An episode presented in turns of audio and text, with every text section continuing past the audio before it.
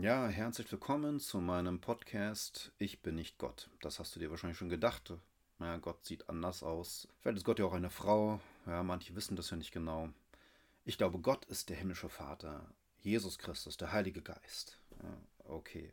Anderes Thema. Klaas, ich bin nicht Gott. Ja. Ich habe mich gefragt, wie ist denn das mit Christen und ihrem Verhältnis zum Staat, zur Regierung? Ja, denkst du, pff, was soll mich das interessieren? Ja, tatsächlich beschäftigst du dich ja jeden Tag damit, ob du willst oder nicht. Ne? Du hältst Verkehrsvorschriften ein, mehr oder weniger. Du zahlst Steuern. Ähm, du achtest halt mehr oder weniger die Gesetze des Staates. Ich gehe jetzt mal davon aus, dass du kein Bankräuber bist, also hältst du dich an die Gesetze des Staates. Du hast ganz oft mit diesem Staat und unserer Regierung und Gesetzen und Verordnungen zu tun. Ob du jetzt Christ bist oder nicht. Das heißt, wir stehen ständig im Verhältnis zu diesem Staat. Wir bewegen uns eigentlich ständig in einer Art politischen Raum. Man könnte sagen, wir können gar nicht unpolitisch sein. Kann man auch übertreiben, ja, wenn alles politisch ist, äh, was ist dann unpolitisch? Gibt es dann überhaupt noch unpolitisch? Naja, andere Fragestellung. Klar ist aber, wir sind in diesem Staatsgebilde, wir haben Regeln und wir haben Verhältnis dazu und wie sollten sich Christen positionieren? Dass Christen sich positionieren, wird deutlich. Ja, mehr oder weniger. Es gibt Christen, die machen all das, was die Regierung möchte und sagen auch, das ist toll und das ist gut und ich stehe immer dahinter, weil ich glaube, die Regierung meint es nur gut mit mir. Jemand meinte mal, ja, aber deine Regierung sind nicht deine Eltern. Das heißt, deine Eltern lieben dich hoffentlich, ja, sind hoffentlich gute Eltern, aber die Regierung liebt dich nicht, wie Eltern lieben. Das heißt, eine Regierung kann auch eigene Interessen haben und meint es vielleicht nicht immer wirklich gut mit dir. Hm, würde es mit dir nur gut meinen, würde sie von dir keine Steuern haben wollen. Ich weiß, Steuern werden für was Gutes gezahlt, ja, Straßenbau, Krankenhäuser, Schulen äh, und dergleichen und Abgeordnetengehälter. Also macht ja seinen Sinn, Steuern zu zahlen in einem Miteinander, in einem Staat. Aber du würdest von deinen Kindern ja keine Steuern haben wollen, ne?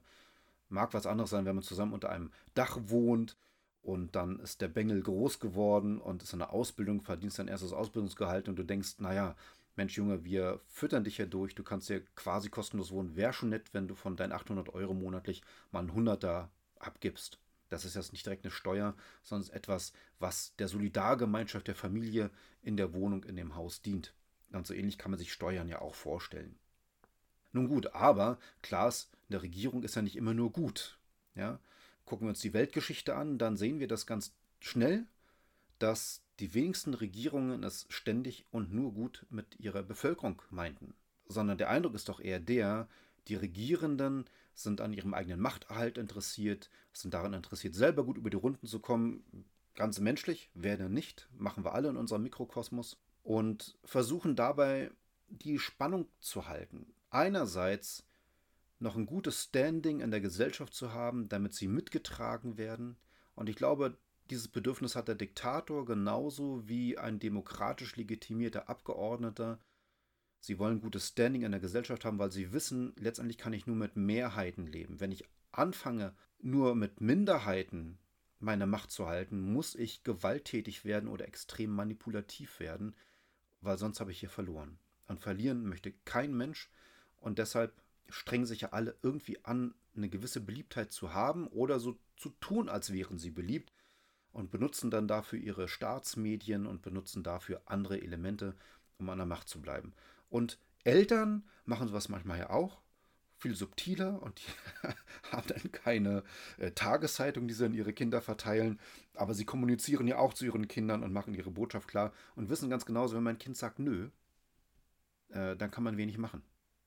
Und dann sagst du dann, Kind, Kind, bring bitte den Müll raus. Und das Kind sagt, nö. Und dann fängst du an zu diskutieren, Argumente zu bringen. Jetzt fängst du jetzt an, deine Tageszeitung zu etablieren. So, Kind, äh, ein Kind muss den Müll rausbringen und äh, wir gehören doch zusammen und kommst mit Moral und dergleichen. Das Kind sagt trotzdem nö. Was machst du dann? Es gibt dann Eltern, die fangen an, Taschengeldentzug zu betreiben, Hausarrest zu verhängen oder Prügelstrafen auszuüben. Aber was ist, wenn das Kind noch immer nö sagt? Jemand könnte sein Kind so viel prügeln, wie er will, wenn das Kind partout den Müll nicht rausbringen möchte, wird auch die Prügelstrafe daran nichts ändern. Und das ist der Moment, wo der Mächtige auch ohnmächtig werden kann, wo er nur noch entscheiden kann, beseitige ich meinen Widersacher und ich hoffe jetzt in dem Fall nicht die Eltern, dass sie ihr Kind beseitigen, nur weil sie Müll nicht rausbringen will, ja. Nicht missverstehen, nicht überinterpretieren, was ich hier sage. Aber du weißt, worauf ich hinaus will. Dass, dass die Mächtigen versuchen natürlich ihr Image zu bewahren, ein Standing in der Gesellschaft zu bewahren, damit sie Mehrheitsverhältnisse haben, damit sie regieren können und das tun können, wovon sie denken, dass es gut sei. Und das machen wir als Eltern und das machen Regierende und das machen Diktatoren und das machen Demokraten und sonst wer. Das ist ein ganz menschliches Verhalten, denke ich. Und in diesem Szenario sind wir Christen also mittendrin. Als Menschen, die eigentlich ja genauso ticken. Auch wir wollen Anerkennung, wir wollen auch geliebt sein. Ich kenne keinen Christen, der sagt, es ist mir völlig egal, was andere von mir halten. Alle, die ich kenne, freuen sich, wenn sie mal ein Lob kriegen. Alle, die ich kenne, freuen sich, wenn sie gekuschelt werden und äh, wenn sie merken, ich bin angenommen und geliebt. So, das ist total menschlich. Und das geht Angela Merkel so, das geht dem Pastor Meier Schulz so und das geht wahrscheinlich dir genauso. Auf jeden Fall geht es mir so. Davon sind wir extrem gesteuert. Und wir als Christen sind also da drin, eben auch als Menschen, die eigentlich genauso ticken menschlich wie viele Regierende und wie viele in unserem Staat auch. Und zugleich sind wir Christen aber ein eigenes Volk, sagt die Bibel. Ja, wir sind ein Volk Gottes. Wir haben eigentlich einen anderen König, steht in der Bibel. Und das ist dann die spannende Frage. Wenn wir also einen anderen König haben, nämlich Jesus Christus, das ist das christliche Bekenntnis, ja, Jesus ist Herr und Erlöser, er ist der König der Könige, er regiert über diese Welt, schlussendlich er wird seine Pläne ausführen. Wir beten im Vater unser, dein Reich soll kommen und das ist ein politisches Statement, was wir da beten. Wir beten, dass Gottes Herrschaft kommen soll. Das heißt, die Herrschaft von irgendwelchen Diktatoren oder Demokraten, Kanzlern, Präsidenten und anderen Königen, diese Herrschaft möge bitte eines Tages beendet sein, damit Gottes Herrschaft völlig da ist. Also wir beten was total politisches als Christen, müssen wir uns mal vor Augen führen. Und wenn wir dann aber mit unserem König Jesus Christus und mit den Geboten, die er gibt, in einem Staat leben, der eben nicht von Jesus regiert wird, wie verhalten wir uns da?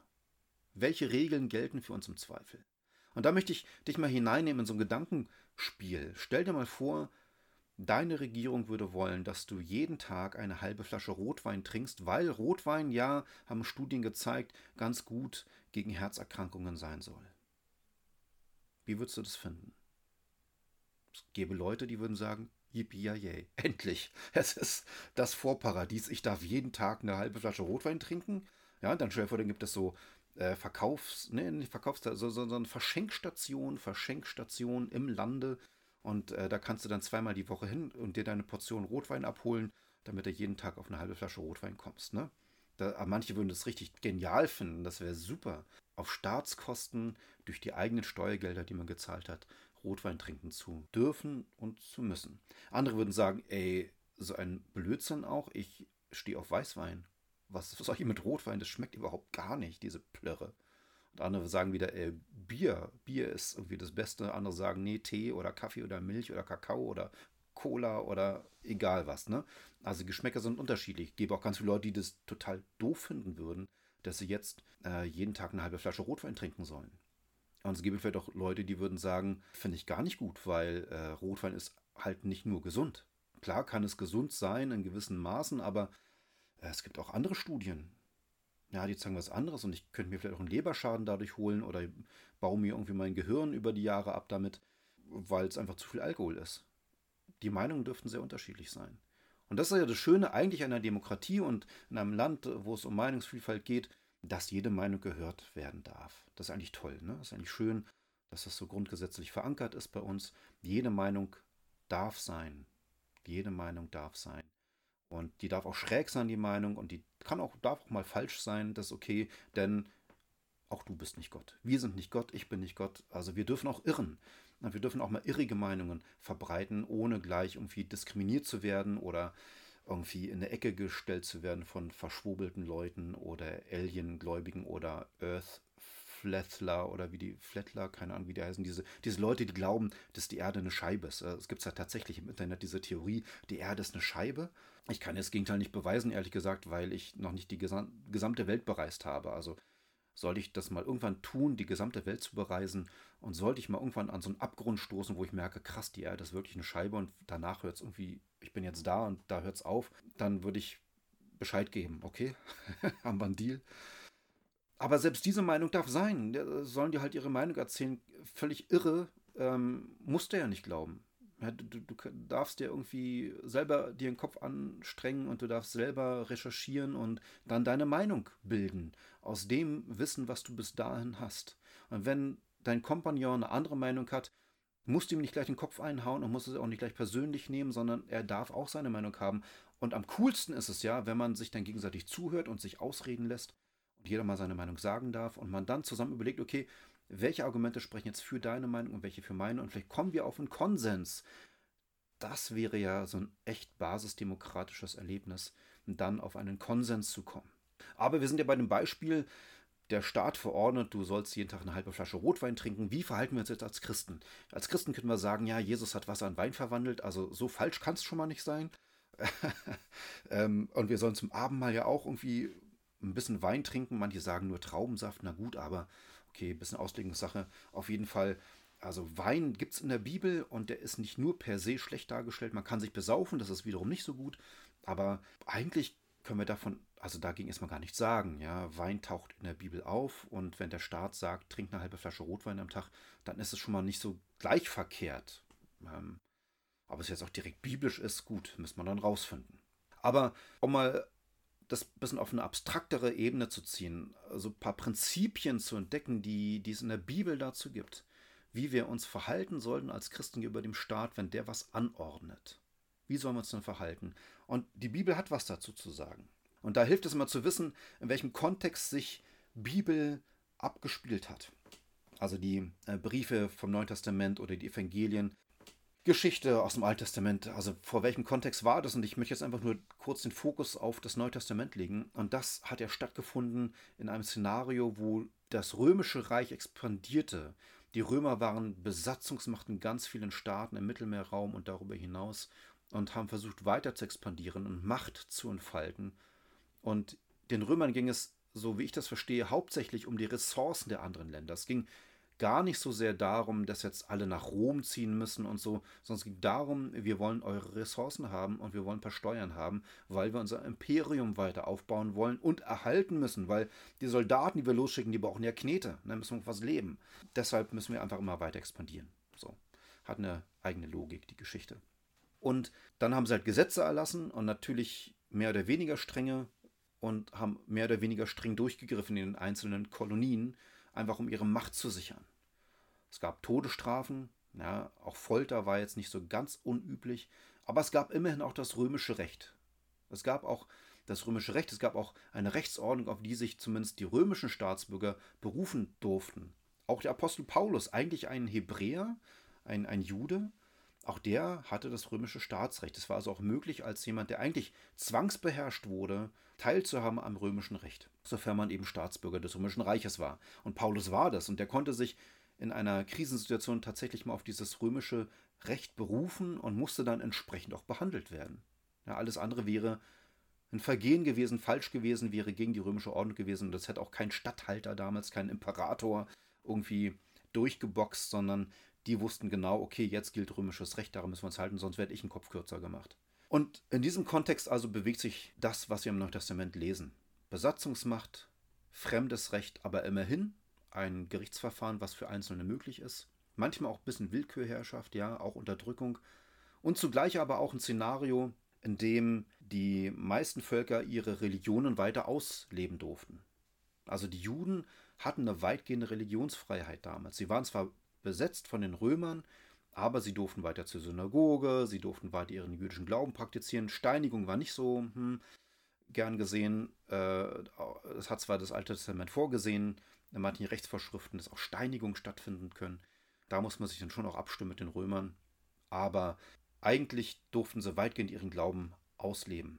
Und in die Situation wird jetzt also das Neue Testament geschrieben. Und da zum Beispiel die Verse aus dem Römerbrief Kapitel 13, ein paar ganz berühmte Verse, die ganz oft herangezogen werden, wenn es um die Frage geht, sollen wir Christen uns dem Staat, der Regierung unterordnen, ja oder nein? Ja, denk daran, du sollst jeden Tag eine halbe Flasche Rotwein saufen. äh, musst du das jetzt als Christ machen, weil es in der Bibel so steht? Weil du dich ja unterordnen sollst? Oder, oder darfst du auch eine andere Meinung haben und dich dagegen verwehren? Na? Fragezeichen. Und ich lese mal die Verse aus dem Römerbrief Kapitel 13 vor. Dort steht folgendes. Jedermann sei untertan der Obrigkeit, die Gewalt über ihn hat, denn es ist keine Obrigkeit außer von Gott. Wo aber Obrigkeit ist, ist sie von Gott angeordnet. Darum, wer sich der Obrigkeit widersetzt, der widerstrebt Gottes Anordnung, die ihr aber widerstreben werden ihr Urteil empfangen. Denn die Gewalt haben muss man nicht fürchten wegen guter, sondern wegen böser Werke. Willst du dich aber nicht fürchten vor der Obrigkeit, so tue Gutes, dann wirst du Lob von ihr erhalten. Denn sie ist Gottes Dienerin dir zu gut. Tust du aber Böses, so fürchte dich, denn sie trägt das Schwert nicht umsonst. Sie ist Gottes Dienerin und vollzieht die Strafe an dem, der Böses tut.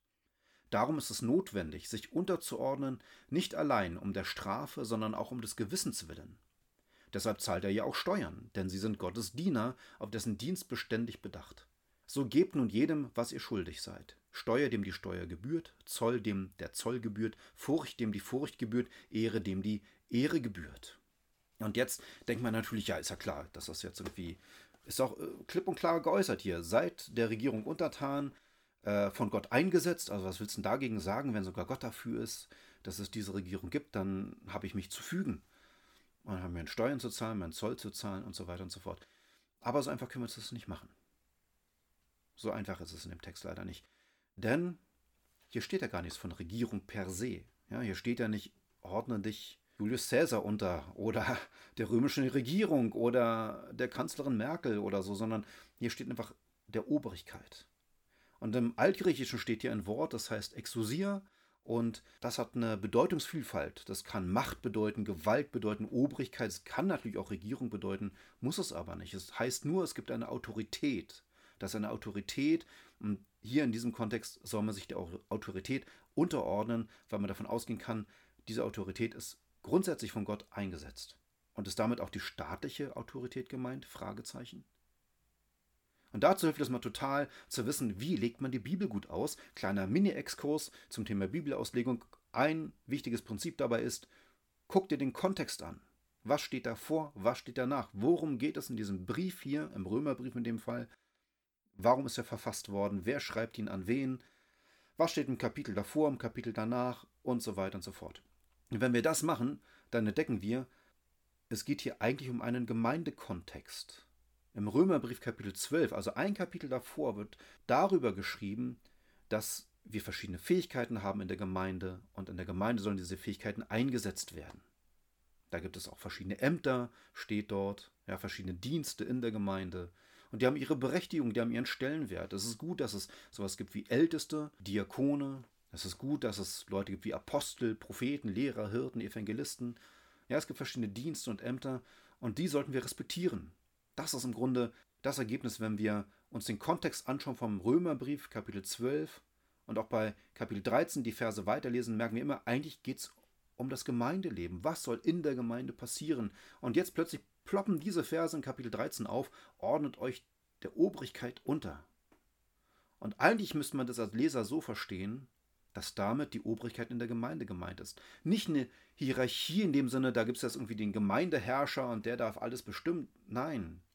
Aber es gibt in der Gemeinde zum Beispiel Älteste. Es gibt Leute, die die Gemeinde anführen. Das heißt nicht, dass sie Sonderprivilegien hätten und in goldenen Badewannen jeden Tag duschen dürften. Nein. Sondern die Anführer der Gemeinde sind die ersten Diener der Gemeinde. Das sind die, die darauf achten sollen, wie geht es den anderen Brüdern und Schwestern in der Gemeinde. Was können wir tun, damit sich die Gemeinde gut entwickelt? Ihr Dienst ist nicht für sie selbst da, sondern sie sind dafür da, damit die Gemeinde sich gut entwickeln kann. Das ist so im Grunde die ursprüngliche Bedeutung auf dem Begriff Minister. Ja, ein Minister in Deutschland ist nicht dafür da, sich selber Prunkwillen zu bauen und ist nicht dafür da, irgendwie den nächsten Deal auszuhandeln, damit dann auch nach der politischen Karriere irgendwie im Wirtschaftsleben gut weiterackern kann total menschlich, würde ich vielleicht auch so machen, aber eigentlich ist es nicht sein Job. Sein Job ist es, zu schauen, was dient den Menschen in diesem Land. Das ist seine Aufgabe. Deshalb nennt man ihn Minister, ist ein Diener.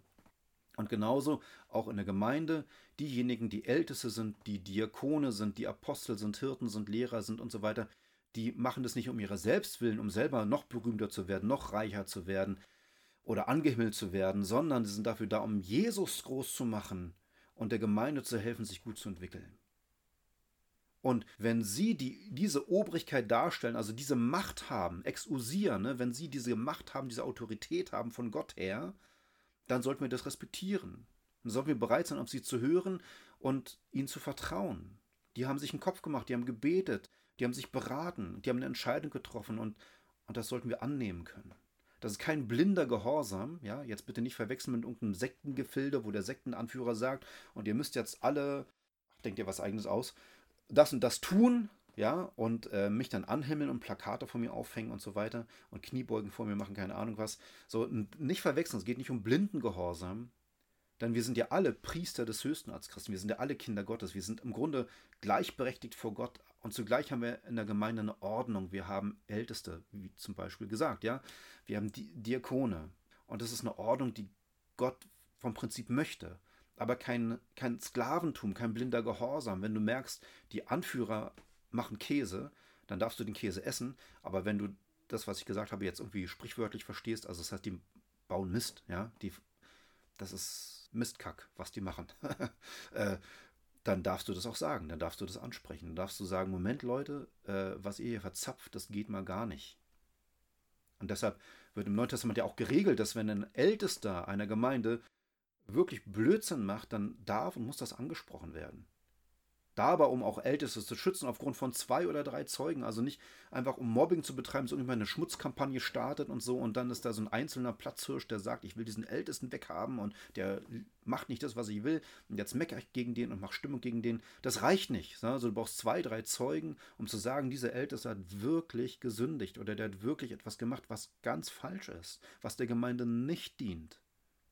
Okay, aber ich, nur damit es klar ist, also Obrigkeit heißt nicht automatisch Regierung, sondern kann auch Autorität bedeuten. Im Grunde ist das der ursprüngliche Sinn davon, Autorität, Autorität in der Gemeinde und an der sollen wir uns ausrichten. Jetzt kann man sagen, wenn man Römerbrief Kapitel 13 weiterliest, am Moment, aber steht was von Schwert. Und mein Ältester hat kein Schwert. Also nicht, dass ich wüsste, vielleicht hat er ein Samurai-Schwert zu Hause im Wohnzimmer hängen, aber eigentlich hat er kein Schwert. So, also was soll denn das mit dem Schwert? Das ist doch ein Hinweis auf eine staatliche Regierung, oder? Und hier steht auch was von Steuern und Zöllen. Also mein Gemeindevorstand hat bisher noch keine Steuern erhoben bei mir. Und ich musste bisher noch keinen Zoll zahlen, um in das Gemeindehaus zu kommen. Also das sind doch Hinweise auf eine staatliche Regierung. Ja, aber wie gesagt, beachte den Kontext, es geht um Gemeinde. Und wenn hier was steht, dass die Autorität das Schwert trägt, dann ist das ja auch was Sinnbildliches. Wozu trägt sie das nämlich? Um Gutes zu fördern und das Böse zu strafen.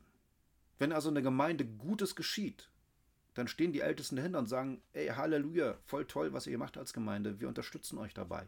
Wenn aber Leute in der Gemeinde was Böses tun, dann müssen die Autoritäten der Gemeinde dafür da sein, um hier Konsequenzen zu ziehen und zu sagen, stopp, hier ist eine Grenze, nicht weiter. Und wenn du doch weitermachst, obwohl es Sünde ist, obwohl du damit gegen Geschwister handelst und gegen Jesus handelst, dann müssen wir irgendwann dafür sorgen, dass dass du vielleicht nicht mehr Zutritt findest zur Gemeinde, weil du zerstörst unsere Gemeinde. Also Schwert kann ja was Sinnbildliches sein. Einfach so, sage ich mal, so eine Art Züchtigungsmittel, um letztendlich jemanden aus der Gemeinde auch ausschließen zu können, damit das Böse sich in der Gemeinde nicht weiter entfaltet. Und was ist dann mit den Steuern und dem Zoll? Wenn wir den Text genau angucken, dann sehen wir, dass in Vers 5 steht, Darum ist es notwendig, sich unterzuordnen, nicht allein um der Strafe, sondern auch um des Gewissens willen. Also Paulus appelliert hier an das Gewissen. Ja, du hast doch ein Gewissen. Und dann begründet er, guck mal, deshalb zahlst du doch auch Steuer. Und deshalb sollen wir auch Zoll zahlen, weil es gibt auch ein Gewissen. Wir sind auch miteinander füreinander verantwortlich. Wir sind eine Gemeinschaft. Wir tragen was dazu bei für das gemeinsame Wohl. Das ist auch eine Gewissensfrage. Also das heißt, wir können das so auslegen, dass die Steuer sich hier nicht explizit auf eine staatliche Obrigkeit bezieht, im Römer Kapitel 13, sondern einfach als Argument angeführt wird. Guck mal, so machen wir das auch gegenüber dem Staat. So machen wir es auch in der Welt. Ja, du hast doch ein Gewissen. Und wenn dich in der Welt schon so verhältst und Steuern zahlst und Zoll zahlst, dann kannst du auch Respekt haben gegenüber denen, die sich um die Gemeinde kümmern. Über den Ältesten und Diakonen und so weiter und so fort. Wichtig ist hier, glaube ich, wie auch immer man jetzt Römer 13 auslegt, gibt auch Leute, die sagen, ja, aber damit ist auch eine staatliche Regierung gemeint. Okay, kann ich auch mitleben, da habe ich kein Problem mit. Aber die Trennlinie ist hier gut und böse. Denn wozu ist die Autorität gesetzt? Ob jetzt in der Gemeinde oder in einem weltlichen Staat. Die Obrigkeit ist dafür gesetzt, eine Trennlinie zu ziehen zwischen Gut und Böse. Eine Regierung, auch eine weltliche Regierung, die Gutes fördert, da können wir Christen doch nur sagen, danke dafür. Danke, dass ihr den Job macht, dass ihr euch einsetzt, Zeit und Kraft investiert, dafür vielleicht auch schlecht entlohnt werdet oder gut, keine Ahnung. Aber danke dafür, wir stehen dahinter, ihr fördert das Gute. Aber eine Regierung Böses tut, da ist dann die Frage, können wir es noch dahinter stellen? Ich möchte nur ganz kurz hinzufügen, damit es nicht untergeht, auch im 1. Petrusbrief Kapitel 2, Verse 13 bis 17. Musst du jetzt nicht merken, ja? Nur mal, damit es genannt ist. Da gibt es eine wirklich explizite Anweisung vom Apostel Petrus, sich tatsächlich der menschlichen Ordnung unterzuordnen. Also tatsächlich dem jeweiligen König unterzuordnen. Und es gibt dann in dem Satz Nummer 17, den ich irgendwie wie so ein Ritterspruch finde. Also ich stelle mir so, so einen edlen Ritter vor. Und ich finde, das ist so ein Ritterspruch, der in Vers 17 auftaucht. Da steht, ehrt jedermann, habt die Brüder und Schwestern lieb, fürchtet Gott, ehrt den König. Ne? Ehrt jedermann, also habt Respekt vor allen, habt die Brüder und Schwestern lieb, also eure anderen Mitchristen, habt sie lieb, kümmert dich um die, sei barmherzig, fürchtet Gott, also habt tiefen Ehrfurcht, tiefe Ehrfurcht, tiefen Respekt vor Gott und ehrt den König. Also echt so ein Ritterspruch. Aber auch hier bei 1. Petrus 2 ist die Trennlinie wieder die gut und böse. Denn wozu sind die Obersten oder wozu ist die Regierung eingesetzt? Und da steht in Vers 14, die sind gesandt zur Bestrafung der Übeltäter und zum Lob derer, die Gutes tun. Also wieder geht es um die Trennlinie Gut und Böse. Man könnte also ganz kurz zusammengefasst sagen, laut Bibel sind wir Christen keine Rebellen. Also wir, wir ordnen uns per se erst einmal unter und wir ordnen uns ein, wir passen uns an, weil wir nicht gegen Menschen sind. Ja, Politiker dürfen auch Fehler machen. Politiker dürfen auch falsche Entscheidungen treffen. Wir haben Gnade. Auch wir machen nicht alles perfekt in unserer eigenen Haushaltsführung nicht, in unserem eigenen Berufsleben nicht, in unserem Familienleben machen wir auch nicht alles richtig. Und Politiker sind auch nur Menschen wie du und die machen auch nicht alles richtig. Das ist normal. Ja, und dafür dürfen wir Gnade haben, das dürfen wir auch vergeben. Da darf man auch miteinander ins Gespräch kommen, man darf auch kritisieren, das heißt ja nicht irgendwie mit dem Mund zumachen und schweigen. Man darf ja auch kritisieren, aber immer im Respekt für den Menschen, für den Einzelnen. Ob es der Politiker ist oder der Nachbar oder deine Ehefrau oder wer auch immer. Und trotzdem gibt es eine Trennlinie. Es gibt eine Trennlinie zwischen Gut und Böse, das ist auch klar. Und da ist es ja die Frage, was ist gut und was ist böse? Das ist eine herausfordernde Frage. Die lässt sich von der Bibel ganz einfach beantworten, aber in der Praxis mitunter schwer. Einfach zu beantworten, weil ganz klar, was von der Bibel her gut ist. Liebe Gott und liebe den Nächsten wie dich selbst. Jesus sagt sogar bis hin zur Feindesliebe. Also die Liebe ist das Höchste. Im ersten Johannesbrief steht, Gott ist Liebe, das ist sein Wesen. Und übrigens, das ist total gut, wenn man so die Bibel liest, wenn man versucht, die Bibel so zu verstehen, wenn man sich immer vor Augen führt, okay, was hier passiert, passiert durch einen Gott der Liebe, einen Gott, der es eigentlich gut mit uns meint. Und das heißt, auch bei den krassen Sachen, die in der Bibel geschrieben sind und die auch von Gott geschrieben sind, wo er gerade im Alten Testament auch manchmal Strafen ausführt, wo man denkt, das ist aber gar nicht lieb und gar nicht nett, da muss man sich fragen, was muss denn alles passieren, dass jemand, der wirklich nur gut und nur lieb ist, sagt, und jetzt aber bleibt kein anderes Mittel mehr übrig, als diese Strafe zu vollziehen.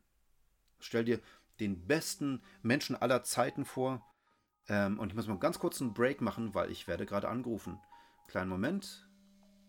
So, ich musste eine kleine Pause machen. Ich wurde angerufen. Sowas kann passieren in der modernen Zeit, wenn man ein Smartphone zur Verfügung hat und die laut gestellt sind, neben einem liegen. Aber es war auch total sinnig, dass ich rangegangen bin, weil ich konnte jemandem helfen. Und äh, wenn ich schon davon rede, wer gut ist und wer lieb ist und so. Also ich bin nicht Gott, aber Gott ist auf jeden Fall gut. ja, aber diese Vorstellung, ähm, dass es da jemand ist, der ist einfach nur gut, der, der, der beste Papa aller Zeiten. Ne? So, ich meine, was muss alles passieren, bevor der beste und der liebste und der gütigste und der gnädigste und barmherzigste und geduldigste und treueste Papa aller Zeiten sagt, und Kind, jetzt kriegst du eine Backpfeife.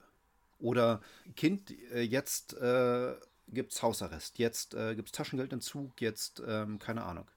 Klar, ich meine, das passt nicht ganz zu dem, was wir im Alten Testament manchmal sehen, ja, dass das Gott Strafen anordnet, wo tatsächlich ja auch körperliche Strafen geschehen, wo auch bis hin zum Tod Dinge geschehen sind. Absolute Ausnahmefälle muss man dazu sagen. Normalerweise geschieht das ja nicht. Normalerweise will Gott das gar nicht. Aber es scheint Momente in der Menschheitsgeschichte zu geben, wo es so knall auf Fall geht. Gott hat den Menschen Entscheidungsfreiheit gegeben und wenn Leute sich immer, immer, immer, immer wieder über lange Zeit gegen Gott entscheiden, dagegen ihre Chancen wahrzunehmen, dagegen Gutes zu tun, dann kann es mitunter daran führen, dass Dinge immer schlimmer werden, immer böser werden und dann nur noch die Option ist, wenn man diesen Menschen leben lässt, dann wird er noch mehr andere Menschenleben vernichten oder man vernichtet diesen einen Menschen und die anderen Menschen können überleben und weiterleben. Und das, das ist leider Realität. Ne? Das ist ja nicht alles nur Hollywood bei uns im Leben, nicht immer nur Zuckerschlecken, sondern es gibt harte, harte Entscheidungen, die gibt es leider. Und vor diesen harten Entscheidungen steht Gott auch oder stand Gott auch im Alten Testament ganz oft. Und, und wie, wie weit soll er gehen? Ja? Wann ist es okay, eine Strafe auszuführen? Aber okay, das ist ein kleiner Exkurs. Was ich damit eigentlich sagen will, dass Gott total gut ist. Er ist gut. Und er ist die Liebe in Person. Das heißt, Liebe ist gut. Liebe ist gut. Hass ist nicht gut. Ja, logisch. Weil Hass trennt Menschen voneinander. Liebe ist gut, weil Liebe führt zueinander. Was ist noch gut? Wenn wir in die Bibel schauen, entdecken wir, Freiheit ist gut. Wir lesen im Neuen Testament ganz viel davon, dass Jesus uns befreit hat. Er hat uns befreit von zerstörerischen Mustern, von zerstörerischen Denkweisen, von einer zerstörerischen Lebensweise. Wir sind befreit davon. Wir können jetzt lernen, als Befreite zu leben. Der Kontrapunkt ist Gefangenschaft, Knechtschaft, Sklaverei. Also etwas, wo du unterdrückt wirst, wo ständig der Stiefel auf deinem Gesicht klebt und du gezwungen wirst, Dinge zu tun, die du gar nicht tun möchtest. Ja, es geht in die ähnliche Richtung wie Selbstbestimmung versus Manipulation. Ein selbstbestimmtes Leben führen können in Eigenverantwortung, das ist etwas, was wir von der Bibel her erkennen können, was Gott möchte. So hat er die Menschen in die Welt gestellt, hat gesagt, ey, kümmert euch um diese Erde, macht was draus. So sinngemäß steht es in Genesis 1.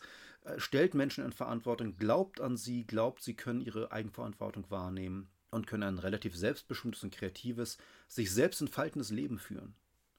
Und das Gegenteil davon ist Knechtschaft, Manipulation, Unterdrückung, Gewaltherrschaft.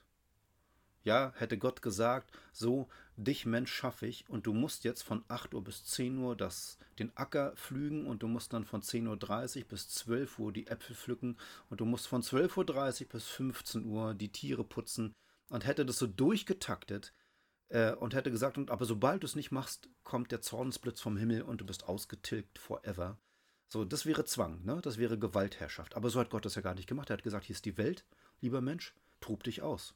Also im guten Sinne, damals war ja noch alles super im Paradies, ja, so tob dich aus im guten Sinne, sei kreativ, sei künstlerisch, feier das Leben, genieß es, kümmere dich um die Erde, kümmere dich um die Tierchen, mach was Schönes draus. Das ist ein selbstbestimmtes, befreites Leben, so hat Gott uns gedacht vom, vom Menschsein her. Das ist was Gutes. Gutes auch, Schwächere zu schützen ja, sich um Benachteiligte zu kümmern. Immer wieder im Alten Testament merkt man das, wie die Propheten dazu auffordern zu sagen, ey, kümmert euch um die Witwen und Waisen, kümmert euch um die, die keine eigene Lobby haben, die nicht die Macht haben, aber die Hilfe brauchen, kümmert euch um die. Du kannst es natürlich alles subsumieren, also runterpacken unter dem Begriff Liebe.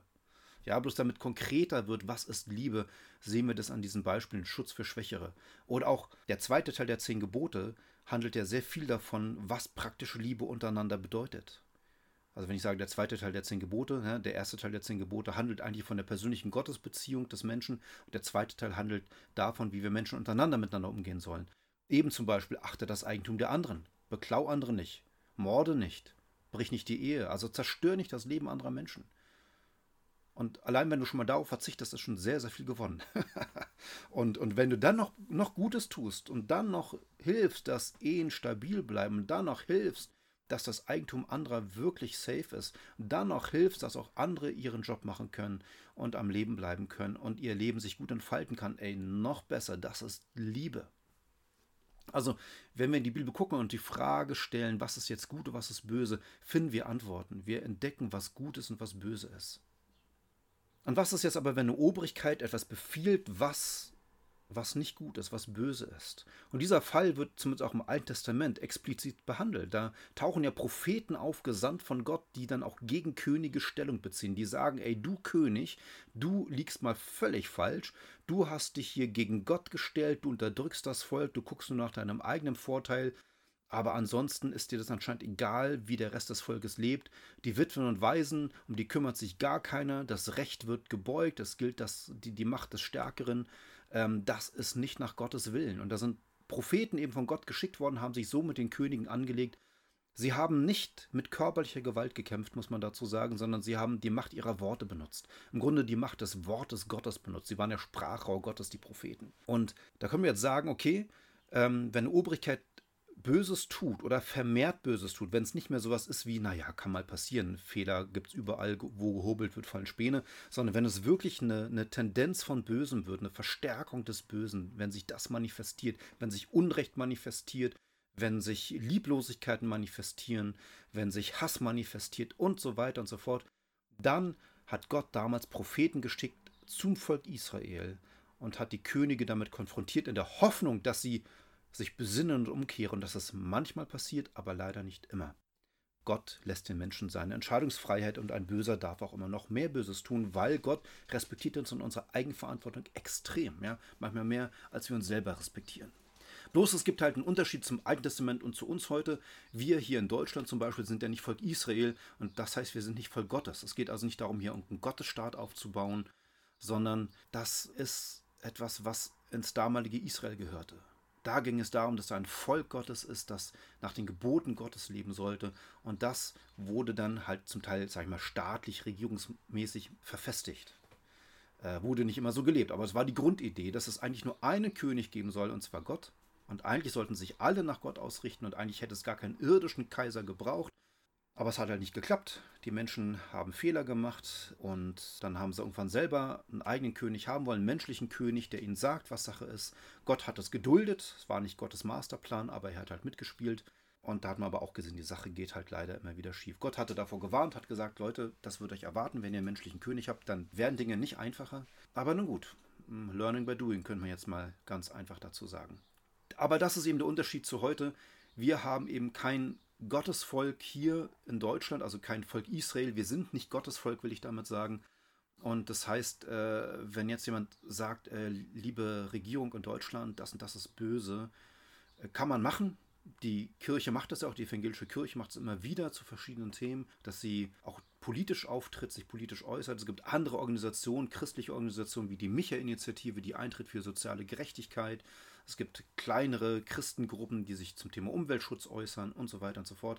Also es gibt politische Artikulation und trotzdem ist der Stellenwert ein anderer, denn wir können die heutige Regierung ja nur schwer daran messen am Volk Israel. Ja? Also das heißt, wir können das Handeln der Propheten damals nicht eins zu eins übertragen auf heutzutage. Und trotzdem leben wir in diesem Staat und wir sind auch in diesem Staat ja nicht nur mit guten Regierungsentscheidungen konfrontiert, manchmal auch mit schlechten und Bösen. Und was ist, wenn sich das Böse hierzulande zuspitzt? Sollen wir denn wie, wie die Propheten handeln im Alten Testament oder was sollen wir denn tun? Wie gesagt, die Frage davor ist ja, was ist gut, was ist böse. Ja? Und, und das ist eine schwierige Abwägung. Klar ist aber, dass es Zuspitzungen geben kann in der Entwicklung eines Staates, eines Landes. Es kann Zuspitzungen geben, es können Dinge immer böser werden, immer mehr gegen Gott sein, immer mehr gegen das sein, was Gott sich eigentlich gedacht hat. Und dann gab es schon auch Christen in der Weltgeschichte, die den Mund aufgemacht haben. Ein ganz bekanntes deutsches Beispiel ist Dietrich Bonhoeffer. Hat gelebt zur Zeit der Nazis im äh, Dritten Reich, ja, äh, und, und der gehörte zum Teil der bekennenden Kirche. Die bekennende Kirche in der Nazizeit war eine Gruppierung von Christen, war keine verfasste Kirche in dem Sinne, dass die jetzt einen speziellen äh, Verband hätten, aber es war im Grunde übergemeindlich, könnte man sagen, eine übergemeindliche Bewegung, die bekennende Kirche, die Gruppierung von Christen eben, die erkannt haben, das, was Hitler und Konsorten da treiben, das ist böse und dem müssen wir was entgegenstellen. Und Dietrich Bonhoeffer ist dafür verhaftet worden und schließlich getötet worden. Und äh, Dietrich Bonhoeffer war einer, der den Mund aufgemacht hat. Ich weiß nicht, ob er von sich in Anspruch genommen hat, so auf alttestamentlicher Prophetenlinie zu sein, ich glaube nicht. Aber er hat sich seinem Gewissen und Gott gegenüber verantwortlich gefühlt und hat gemerkt, es gibt einen Punkt, wo was gesagt werden muss, wo eingeschritten werden muss. Und das hat Dietrich Bonhoeffer getan, hat einen hohen Preis dafür bezahlt. Und da wurde mal gefragt, Dietrich Bonhoeffer wurde wohl mal gefragt, ob er denn die gewaltsame Entmachtung von Hitler befürworten könnte. Ja, also die Vorstellung, dass Hitler gewaltsam beseitigt wird durch einen Bombenanschlag oder was auch immer. Und dann soll Dietrich Bonhoeffer Folgendes gesagt haben: Wenn ein Betrunkener mit seinem Auto über den Kurfürstendamm rast und auf den Bürgersteig gerät, kann es doch nicht meine des Pfarrers erste oder einzige Aufgabe sein, die Opfer des Wahnsinnigen zu beerdigen und die Angehörigen zu trösten, sondern dem Betrunkenen das Steuer zu entreißen. Man muss nicht so viel zwischen den Zeilen lesen, dass damit klar wurde, Dietrich Bonhoeffer konnte sich das vorstellen, dass ein böser Herrscher auch gewaltsam beseitigt wird. Und sein Denken war dabei, wahrscheinlich so ähnlich wie das Denken Gottes zur Zeit des Alten Testamentes, dass es so Momente in der Weltgeschichte gibt, wo man sagt, und wenn wir das Böse jetzt gewähren lassen, dann wird es noch böser und noch zerstörerischer. Es gibt da keinen Weg mehr zurück. Der einzige Weg zurück ist, ein endgültiges Stoppzeichen zu setzen und diesen Bösen zu beseitigen. Und in diesem Sinne, denke ich, hat Dietrich Bonhoeffer hier diese Aussage getätigt. Natürlich hat er sich nicht dagegen verwehrt, zu sagen, ich tröste die Hinterbliebenen und ich kümmere mich um die Leidenden. Das war ja nicht der Punkt. Der Punkt war der, man kann dieses Leid verhindern. Man kann dieses Leid verhindern, wenn man den Betrunkenen das Steuerrad entreißt. Vielleicht war es auch gar keine Aufforderung zur Gewalt gegenüber Hitler. Vielleicht ging es mir einfach nur darum zu schauen, können wir Hitler aus der Macht entfernen. Ja, gibt es einen Weg, dass Hitler eben nicht mehr regiert? Schwierige Frage, theoretische Frage, ist es geschehen, wie es geschehen ist. Aber wir sehen noch andere Lichtgestalten in der christlichen Geschichte. Martin Luther King, zur Zeit der Bürgerrechtsbewegung gelebt in den USA, ein schwarzer Bürgerrechtler, Afroamerikaner, Pfarrer, super bekannt, glaube ich, glaube, den muss ich nicht großartig erklären, der auf jeden Fall eingetreten ist gegen Rassendiskriminierung und für die Rechte von Afroamerikanern. Warum? Weil das sind Menschen, gottgeliebte Menschen. Und das, das darf nicht sein, dass sie Menschen zweiter Klasse sind. Das darf nicht sein. Das ist böse. Und Martin Luther King hat gesagt, wer das Böse widerspruchslos hinnimmt, unterstützt es in Wirklichkeit. Muss man sich mal vor Augen führen, mal sacken lassen. Ja, es geschieht Böses und du guckst nur zu. Du machst nichts dagegen. Dann unterstützt es tatsächlich. Das ist natürlich ein herausfordernder Satz, weil damit ja klar sein muss, was ist jetzt böse? Ist es wirklich böse, was ich hier sehe? Und was ist mein Job dabei? Was kann ich tun? Wir bejubeln ja Jahrzehnte später Leute wie Dietrich Bonhoeffer und Martin Luther King. Wir müssen uns aber auch bewusst machen, dass die Leute damals keinen einfachen Stand hatten, weil das war nicht normal und anerkannt unter Christen, dass diese beiden auf dem richtigen Weg sind. Es gab auch bei Martin Luther King christliche Südstaatler mit weißer Hautfarbe, die das gar nicht gut fanden, was er da von sich gegeben hat. Die möglicherweise Sklaverei auch biblisch befürwortet haben. Guck mal, in der Bibel steht auch was von Sklaverei steht doch da. Hm? Also kann da nicht falsch sein. Immerhin gebe ich den Leuten einen Job. Ja? Immerhin müssen sie nicht vor sich hin vegetieren, sondern haben Essen und Arbeit. Und die fanden es gar nicht toll, was Martin Luther King da von sich gegeben hat und hätten wahrscheinlich nicht gesagt, dass es böse ist, was sie tun. Und auch bei Dietrich Bonhoeffer gab es andere Teile der Kirche, die deutschen Christen, ich glaube, so wurden sie genannt, die deutschen Christen, die sich eigentlich hinter Nazi-Deutschland gestellt haben wo es sein konnte, dass ein Pfarrer aufgetreten ist in seinem Pfarrertalar, in diesem schwarzen Pinguinkostüm. Ich darf das sagen, ich bin Pastor. Und, äh, und darunter die Nazi-Uniform trugen. Und die waren von Bonhoeffer auch nicht überzeugt. Die fanden es auch nicht gut, was der von sich gegeben hat. Und die hätten auch nicht gesagt, das ist böse, sondern die sahen das ganz anders. Und das ist ja vielleicht das Teuflische manchmal, wenn dann so gesellschaftliche Entwicklungen stattfinden, dass die das Potenzial haben, die Christen und Gemeinden zu trennen. Und so wie die Kirche auch zu Nazi-Deutschland getrennt wurde, hier die deutschen Christen, da die bekennende Kirche, wie es auch Spannungen gab unter Christen zur Zeit von Martin Luther King, da die weißen Christen, die sich im Recht wähnten und dort die afroamerikanischen Christen, die aufgestanden sind für ihre Bürgerrechte, die sie von Gott her gesehen haben, die sie vom Staat nicht hatten. Ja, muss man sich auch führen, sie hatten das ja nicht vom Staat her. Das heißt, sie haben etwas bewegt und etwas gewollt, was die Regierung ihnen nicht gegeben hat. Wir, wir, wir glorifizieren das manchmal so im Nachhinein, aber tatsächlich, wenn wir genau hingucken, waren die in einer verzwickten Lage. Sie haben gesehen, die Regierung macht etwas, sie prüfen das vor Gott, kommen zu der Erkenntnis, das ist nicht gut, das ist eine schlechte Entwicklung und haben angefangen, was dagegen zu tun. Sind auf die Straße gegangen, haben Briefe geschrieben, haben Reden gehalten, haben versucht, sich zu vernetzen, um eine Gegenbewegung in Gang zu setzen, um für Freiheit einzutreten, für Liebe, für Versöhnung, für ein Miteinander. Ja, und dann gucken wir nochmal zu dem, der eigentlich ja die Ursache des Christentums ist, und zwar Jesus Christus selber. Und er redet im Matthäus Evangelium Kapitel 5 von etwas ganz Besonderem, wenn es darum geht, dass Unrecht geschieht.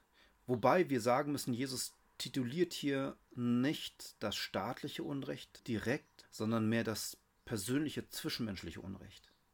Aber dahinter steckt in der Tat eine staatliche gesellschaftliche Struktur. Ne? Das müssen wir uns bewusst machen. Wenn Jesus jetzt hier gleich diese Wörter verwendet, die, auf, auf die ich hinweise, dann müssen wir uns klar machen, eigentlich geht es vom großen Kontext her um eine Gesellschaft, um einen Staat, um ein Regierungsgebilde. Und weil das so ist, deshalb verhalten sich Menschen im persönlichen Bereich dann entsprechend. Okay?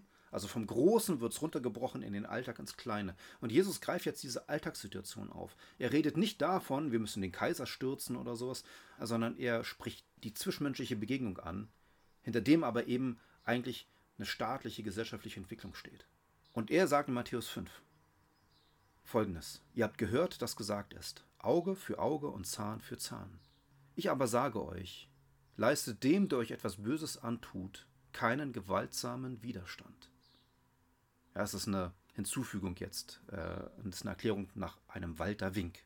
Aber es macht die Sache vielleicht ein bisschen deutlicher. Also leistet dem, der euch etwas Böses antut, keinen gewaltsamen Widerstand, sondern wenn dich einer auf die rechte Wange schlägt, dann halte ihm auch die andere hin. Und wenn dich einer vor Gericht bringen will, um dir das Untergewand wegzunehmen, dann lass ihm auch den Mantel. Und wenn dich einer zwingen will, eine Meile mit ihm zu gehen, dann geh zwei mit ihm. Und nehmen wir mal das erste Beispiel, die andere Wange hinhalten. Das kann man ja missverstehen. Man kann sagen, gut, du musst jetzt jedes Unrecht erdulden. Jemand schlägt dich, lass dich schlagen. Manchmal wird es auch missverstanden zu sagen, das ist die Begründung für Pazifismus. Ja, so als äh, dürfte ein Staat keine Armee haben, um sich zu verteidigen und äh, wenn ein anderes Land kommt und uns überrollt, dann lassen wir das halt zu, weil wir sind ja ganz lieb und nett und Jesus hat das ja so gesagt. Mhm. Ja, also wenn, wenn Unrecht geschieht, äh, dann, dann lass es zu. Könnte man so verstehen. Aber das geht fehl. Ja, das ist eine Fehlinterpretation. Wir müssen nämlich dazu wissen, dass es ja ein Rechtssystem gab damals. Und wenn wir uns dann so die rabbinischen Diskussionen im Talmud angucken, also so in den Schriften des Judentums, dann war klar, Gerichte verhängen Strafen. Und wenn jetzt zum Beispiel ein Mann einen anderen mit der Faust geschlagen hat, bekommt er eine Strafe. Ja, das waren dann 100 Dinare, die er zahlen musste. So eine Währung von damals. Ja. Wenn der gleiche Mann den anderen aber mit einer offenen Hand auf die Wange geschlagen hat, also nicht mit der Faust, sondern mit der offenen Wange, also mit der offenen Hand auf die Wange, da muss der das Doppelte zahlen, 200 Dinare. Wenn er jetzt den anderen sogar aber noch mit dem Handrücken auf die Wange schlägt, dann muss er das Vierfache zahlen, 400 Dinare. Ne? Faustschlag 100 Dinare, offene Hand auf die Wange 200 Dinare, Handrücken 400 Dinare. Das heißt, wenn Jesus sich auf die rechte Wange bezieht und sagt, also halte quasi jetzt noch die andere Wange hin, dann sagt er eigentlich damit, der andere wird gezwungen dazu, mit dem Handrücken zuzuschlagen. Davon ausgehend, dass die meisten Leute Rechtshänder sind, mit der offenen Hand, mit der rechten Hand schlagen würden. Wenn sie dann aber mit der rechten Hand auch noch den Handrücken benutzen und damit zuschlagen, dann befindet man sich in einem Bereich der extremsten Demütigung. Damit konnte damals ein Herr, ein Chef ausdrücken, dass er seinen Sklaven erniedrigt. Und deshalb war die Strafe darauf auch so hoch. Ja, weil wenn es zwischen zwei Privatpersonen geschehen ist, ging das gar nicht. Wenn es ein Chef mit seinem Sklaven gemacht hat, extreme Demütigung. Und wenn ich jetzt also die andere Wange hinhalte und bereit bin, mit dem Handrücken geschlagen zu werden, dann sage ich dem anderen damit, okay, du willst jetzt also mein Chef sein und ich soll dein Knecht sein? Und man bringt damit zum Ausdruck, das, was du hier tust, ist ein absolut falsches Herrschaftsverständnis. Und das war dem anderen ja bewusst. Ne? Das war die Gesetzgebung damals, die Kultur damals. Die, äh, damals wussten alle, schlagen mit dem Handrücken, krasseste Demütigung, die es gibt forever. Und jemanden dahin zu provozieren, zu sagen, na okay, dann schlag bitte nochmal so richtig zu. Wenn du so drauf bist, dann mach das. Dann übersteige das jetzt bitte mal. Dann hat Jesus ein weiteres Beispiel gebracht. Meinte, okay, wenn dich einer vor Gericht bringt, um dir das Untergewand wegzunehmen, dann lass ihm auch den Mantel. Ja, es gab halt so Pfändungsgeschichten, das heißt, jemand war verschuldet, dem konnte natürlich Zeug auch weggenommen werden, damit die Schulden beglichen werden. Aber man musste einem Menschen den Mantel lassen. Ja, ein bisschen Kleidung brauchte er. Und jetzt sagt Jesus, okay, wenn es so weit geht, dass dir jemand sogar das Untergewand nehmen will, ja, also das, was unter dem Mantel ist, dann gib ihm gleich den gesamten Mantel. Dann mach dich gleich ganz nackig. Dann gib alles auf.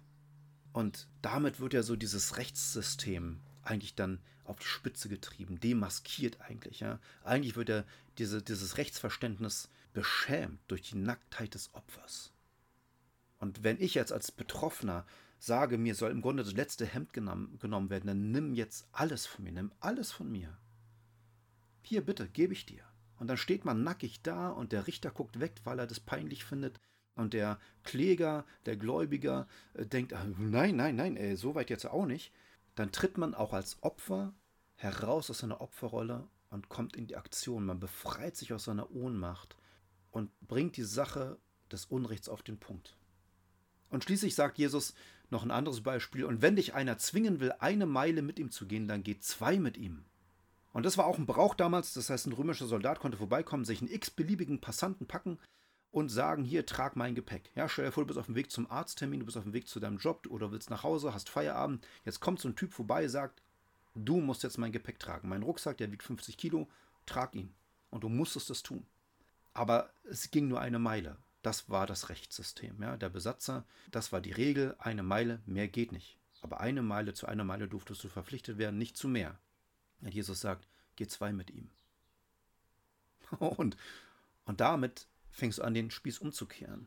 Denn damit bringst du den, der dich gezwungen hat aus Willkür, bringst ihn in eine bedrohliche Situation. Denn zwei Meilen waren untersagt. Das heißt, ein römischer Soldat, der dich gezwungen hat, zwei Meilen zu gehen, der hat selber gegen das Recht verstoßen. Der hätte sich damit selber in Schwierigkeiten gebracht. Und du sagst jetzt, nö, ich trage weiter. Und der, nein, hör auf, hör auf, hör auf, du darfst nicht weitertragen. Ich trage weiter für dich. Lass das sein, du darfst mein Gepäck nicht tragen, gib mein Gepäck her. Und stell dir die Situation vor, auf dem öffentlichen Straßenland, dass ein Soldat dich anbettelt auf allen Vieren und sagt, bitte gib mir mein Gepäck zurück, ich will es selber tragen. Also eigentlich so eine Art, man könnte sagen, paradoxe Intervention. Die Verhältnisse werden umgekehrt. Jetzt wird der Soldat Opfer und muss bitten, seine Last wieder zurückzukriegen. Tricky, oder? Aber so ist Jesus. Tricky. Sehr clever. Und das heißt, wenn wir uns jetzt vorstellen, so war aber der gesellschaftliche Kontext damals, ja, so waren die Rechtsordnungen teilweise. Und Jesus bricht es runter in die persönliche Alltagssituation und sagt, okay, das kannst du daraus machen. Und jetzt kommen wir mal zurück zu dieser ganzen Ausgangsüberlegung, dieser Fantasiefrage. Stell dir vor, der Staat möchte, dass du jeden Tag eine halbe Flasche Rotwein trinkst. Und du denkst, ja, aber ich finde Weißwein viel toller oder ich mag Bier oder ich bin Antialkoholiker. Ich will das nicht. Es sei denn, du bist Rotwein-Fan und sagst, Halleluja, endlich ist es soweit. Darauf habe ich mein Leben lang drauf gewartet. Klar, du kannst mitmachen. Du kannst das auch verwehren. Du kannst sagen, nö, mach ich nicht. Du kannst auch sagen, äh, ich möchte aber nicht nur eine halbe Flasche, ich möchte jeden Tag eine Flasche. Wo ist der Rest? Gib mir mehr, lieber Staat. Du kannst auch sagen, lieber Kontrolleur, der du darauf achtest, ob ich auch die halbe Flasche Rotwein trinke. Hier, ich biete dir noch mehr an. Du kriegst auch was. Du kannst den Rotwein auch in den Mund nehmen und wieder ausspucken. Du kannst auch ein Lied über den Rotweinzwang schreiben. Oder was, was willst du machen? Wie gehst du damit um? Du könntest rein kopfmäßig da so vorgehen, du könntest erst überlegen, ist das überhaupt böse? Ne, ist das eigentlich böse, was der Staat hier von mir will? Ist es böse, jeden Tag eine halbe Flasche Rotwein zu trinken? Und dann würdest du dich bestenfalls sachkundig machen. Ja, was sagen denn die Studien dazu? Ist es wirklich gesund? Ist es nicht gesund? Aber was ist, wenn du zum Ergebnis kommst, ist nicht gesund? Oder es kann gesund sein, aber nicht in jedem Fall und auch nicht immer und auch vor allem gar nicht aus Zwang. Ja, freiwillig trinke ich gerne Rotwein mal, aber nicht jeden Tag. Wie gehst du dann damit um? Stell dir vor, du musst Rotwein trinken, obwohl du Rotwein erstens nicht magst und zweitens den Eindruck hast, wenn ich das jeden Tag mache, ein Jahr lang, dann werde ich wahrscheinlich eher kränker als gesünder. Was machst du dann? Ich hätte gerne gewusst, was Jesus dann gesagt hätte. Ob er dazu ein cooles Beispiel gehabt hätte. Vielleicht hast du ein cooles Beispiel dazu. Und so ist das eine natürlich, wie wir selber persönlich entscheiden für uns vor Gott mit unserem Gewissen, wie wir als Christen damit umgehen, wie wir gut und böse bewerten, was ist gut, was ist böse und welche Schlussfolgerungen wir daraus ziehen. Aber das Feld und das Thema wird erweitert, was ich jetzt aber nicht vertiefen werde, ist, wenn es deine Kinder betrifft, wenn es Leute betrifft, für die du Fürsorge hast, die du schützen sollst. Was ist, wenn deine Kinder jeden Tag eine halbe Flasche Rotwein trinken sollen? Was dann? Für dich selber kannst du vielleicht sagen, na gut, ich passe mich an, ich will keine Konflikte haben, ich möchte mich nicht zoffen, mache ich halt mit. Und vielleicht schmeckt es auch ganz gut und vielleicht hilft es ja wirklich. Ich probiere es mal, ja, Prinzip Hoffnung. Aber was ist, wenn es dein Kind betrifft? Martin Luther King hat gesagt, wir sind gerufen, für die Schwachen, für die, die keine Stimme haben, zu sprechen. Ich möchte schließen an der Stelle. Ich weiß, das ist ein offenes Thema, weil wir das nicht pauschalisieren können. Ich denke, die Parallelen sind deutlich geworden zur jetzigen Situation in Deutschland, Corona-Krise, Zwangstestungen hier und da. Noch ist die Impfung freiwillig, aber Geimpfte sollen Sonderrechte bekommen. Was heißt Sonderrechte? Sie sollen ihre normalen äh, verfassungsmäßigen Freiheiten wiedererlangen. Vielleicht kommt irgendwann der Impfzwang, keiner weiß es, ich weiß es auch nicht. Und ich weiß nur, dass die Meinungen darüber geteilt sind. Manche empfinden es als gut, der Staat kümmert sich endlich, wann werde ich endlich geimpft. Manche haben die große Hoffnung darin, dass der Impfstoff alles ändern und lösen wird. Die anderen finden es böse, dass der Staat das tut. Auch da merkt man, da gibt es unter Menschen jetzt schon und teilweise auch unter Christen Spaltungen, gesellschaftliche Entwicklungen, Geschichte macht was mit uns. Ich finde es dann hilfreich zu wissen, egal wie jemand jetzt denkt oder sich positioniert. Letztendlich haben wir nur gegenüber einem Verantwortung. Letztendlich gibt es nur einen, vor dem wir wirklich Rechenschaft ablegen müssen. Und das ist der, von dem im Epheserbrief Kapitel 1, Vers 20 geschrieben ist. Mit ihr, mit dieser göttlichen Kraft, ja, mit ihr, der göttlichen Kraft, hat er, Gott, an Christus gewirkt, als er ihn von den Toten auferweckt hat und eingesetzt zu seiner Rechten im Himmel über alle Reiche, Gewalt, Macht, Herrschaft und jeden Namen, der angerufen wird, nicht allein in dieser Welt, sondern auch in der zukünftigen. Und alles hat er unter seine Füße getan und hat ihn gesetzt der Gemeinde zum Haupt über alles, welche sein Leib ist, nämlich die Fülle dessen, der alles in allem erfüllt.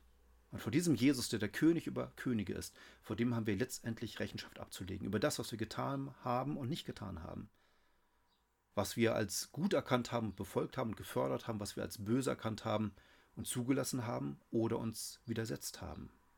Im Grunde nie mit körperlicher Gewalt. Ich glaube, das können wir aus der Bibel nicht legitimieren, körperliche Gewalt anzuwenden.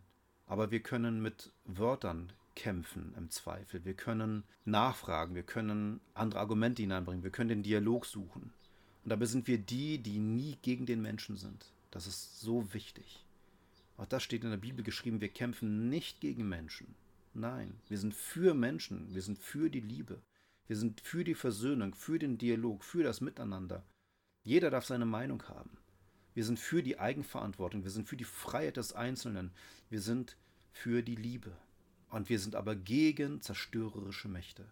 Wir sind gegen Mächte und Gewalten und Regeln, die das Miteinander zerstören und auf Dauer kaputt machen. Dagegen müssen wir sein. So, vielen Dank für den Zuhören. Und ich finde es so toll. Ich bin so froh über den Namen, den ich mir für den Podcast ausgedacht habe.